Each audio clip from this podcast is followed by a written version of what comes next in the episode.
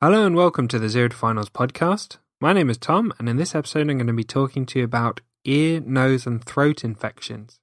And if you want to follow along with written notes on this topic, you can follow along at zerotofinals.com slash ENT infections or in the infectious diseases section of the Zero to Finals medicine book. So let's get straight into it.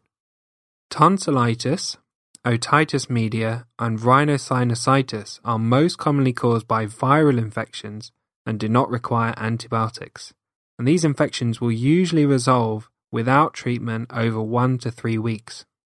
Antibiotics should be reserved for people who are immunocompromised or those with significant comorbidities, severe infections, or infections that fail to resolve.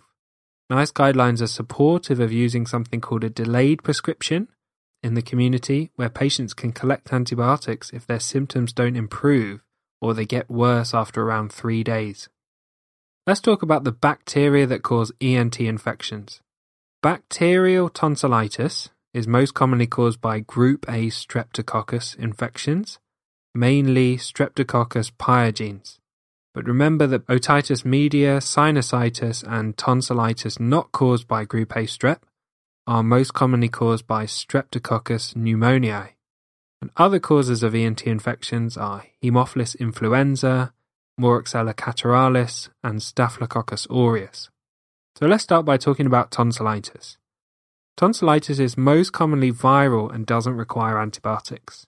You can use something called the Centor criteria to estimate the probability that tonsillitis is due to a bacterial infection and whether they require or would benefit from antibiotics. A score of less than 3 indicates they're unlikely to benefit from antibiotics. A score of 3 or more gives a 40 to 60% probability of bacterial tonsillitis, and it's appropriate to offer some antibiotics. So, one point is given for each of the following four characteristics a fever above 38 degrees, tonsillar exudates, and these are those little white spots of pus that you can see on the tonsils. Absence of a cough. So if they have a cough, they score zero. If they don't have a cough, they score one.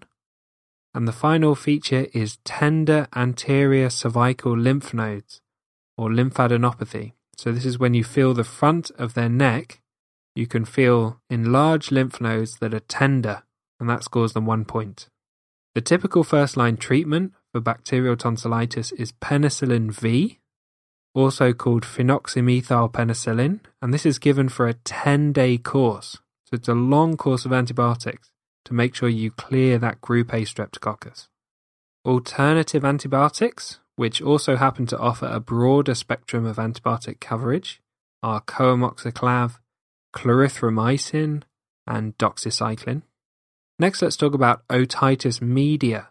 And otitis media is where you get that bulging tympanic membrane caused by an infection in the inner ear. It's difficult to distinguish between bacterial and viral otitis media. It presents with ear pain, and when you look in the ear, you see that red bulging tympanic membrane.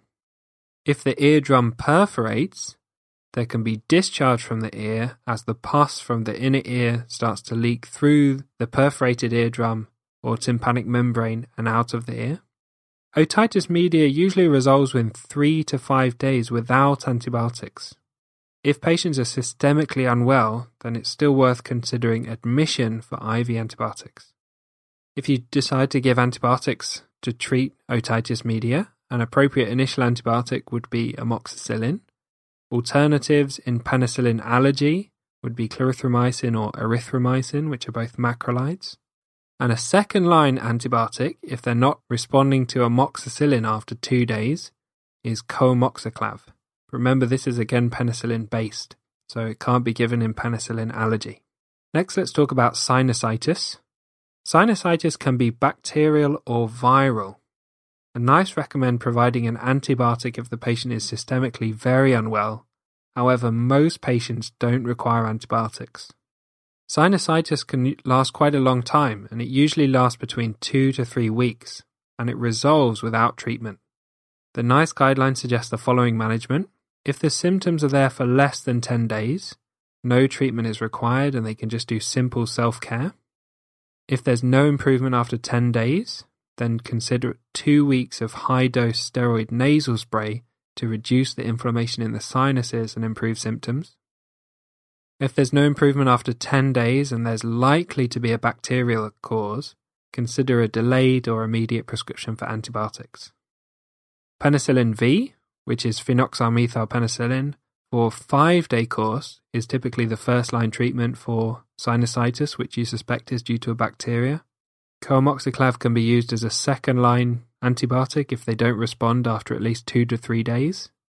And alternatives, and in patients with penicillin allergy, you can consider clarithromycin, erythromycin, which is probably the best choice in pregnancy, or doxycycline. So thanks for listening to this episode on ear, nose, and throat infections. If you found it helpful and you want written notes on this topic and all the other podcast topics, head over to Amazon and pick up a copy of the Zero to Finals Medicine book. It's got detailed and concise notes on over 160 topics across 10 specialties in medicine, and it's designed specifically to contain the key facts and guidelines that you need to pass your medical exams.